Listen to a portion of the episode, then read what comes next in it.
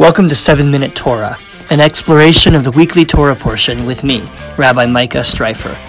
If you enjoy this podcast, please feel free to subscribe or comment or share it with a friend. Shabbat Shalom. These are strange times we're living in. Who could have imagined even a week ago that by today, most of us would be practicing self isolation or social distancing? Hesitant to go out to the grocery store, avoiding unnecessary contact with other people. These are lonely times that we're living in right now. This week's Torah portion, ironically, or maybe appropriately, is about the importance of gathering together. This week we read a double portion called Vayakhel Pikudei. This is the end of the book of Exodus and essentially then the end of our time at Sinai.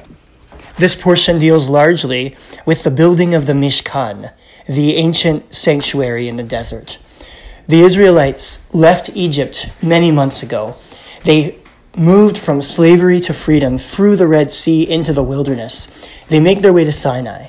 At Mount Sinai, they receive the Torah, they receive the laws, they receive the way of life that will carry us through the desert and ultimately into the promised land. And now, before we leave, we have to build our sanctuary. Now, the instructions for how to build this sanctuary were given in a portion several weeks ago, but this week largely deals with the actual building of the Mishkan. We're told how to build the actual building itself. We're told how to make the various implements that went inside the building the ark, the table, the menorah or eternal light. We're told how to make the clothing that the priests would wear. And then ultimately, that holy space and the priests who are to serve inside of it are dedicated. So by the time this portion ends, by the time the book of Exodus ends, we as a people have everything we need to shove off from Sinai, to make our way into the desert, and ultimately toward our promised land and toward our new life. So, what this really is, is a portion about a building, about how to make that holy space where our people would gather, where our people would worship God. What's ironic then is that this portion about a building doesn't begin with a building at all. It begins by teaching us how we can sanctify time and space and relationship without being in a building together.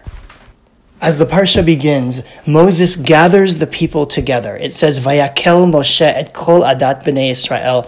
Moses convoked or gathered together the entire community of Israel, ostensibly to give us the instructions for how to build this sanctuary, how to build this tabernacle. But before doing that, there are some other instructions. Sheshet yamim ta'aseh melacha, it says, six days you shall do your work. Uvayom hashvi'i Yelachem Kodesh, Shabbat Shabbaton Adonai. And on the seventh day, you shall have a Sabbath of complete holy rest. It goes on to say that no one should do any work or kindle any fire on Shabbat each week. And only then does it give us the instructions for how to build the Mishkan. There's a lesson there, and the medieval Jewish commentators saw it as well. Rashi says that God intentionally mentions Shabbat here in order to show that the building of the Mishkan, the sanctuary, does not supersede the Sabbath. The Italian commentator Sforno says something similar that you may not violate the Sabbath even in order to complete the holy work of building the tabernacle. You can't rush these things, he says. So the Torah has purposefully juxtaposed holy space and holy time. And it sent us a very clear message that the holy time of Shabbat supersedes any building, any space that we could possibly gather in, even the Holy Temple.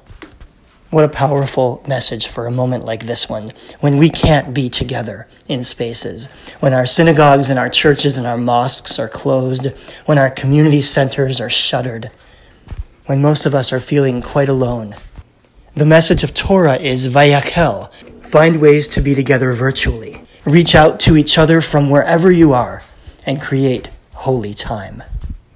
Rabbi Abraham Joshua Heschel, one of the great Jewish thinkers of the 20th century, wrote in his masterpiece, The Sabbath, that, quote, Judaism teaches us to be attached to holiness in time, to be attached to sacred events, to learn how to consecrate sanctuaries that emerge from the magnificent stream of the year. The Sabbaths are our great cathedrals, he says And our Holy of Holies is a shrine that none can destroy, the Day of Atonement.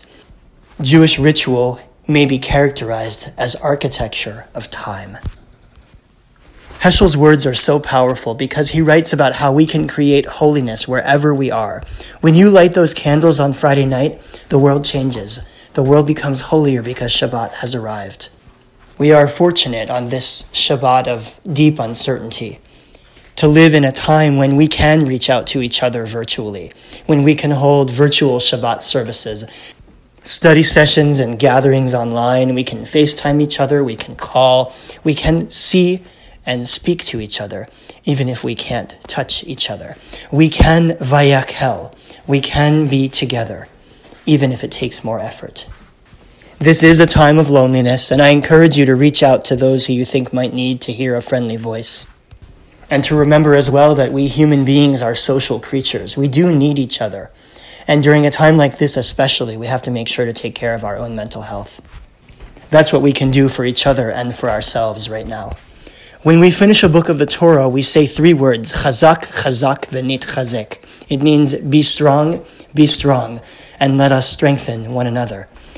That's my prayer for us right now as a world. Chazak, may we be strong, each of us individually in this time of isolation. Venit chazek, and may we find strength in each other. May we find ways to reach out, to support, and to be strengthened by the knowledge that we are not alone that we are in this together. Shabbat Shalom.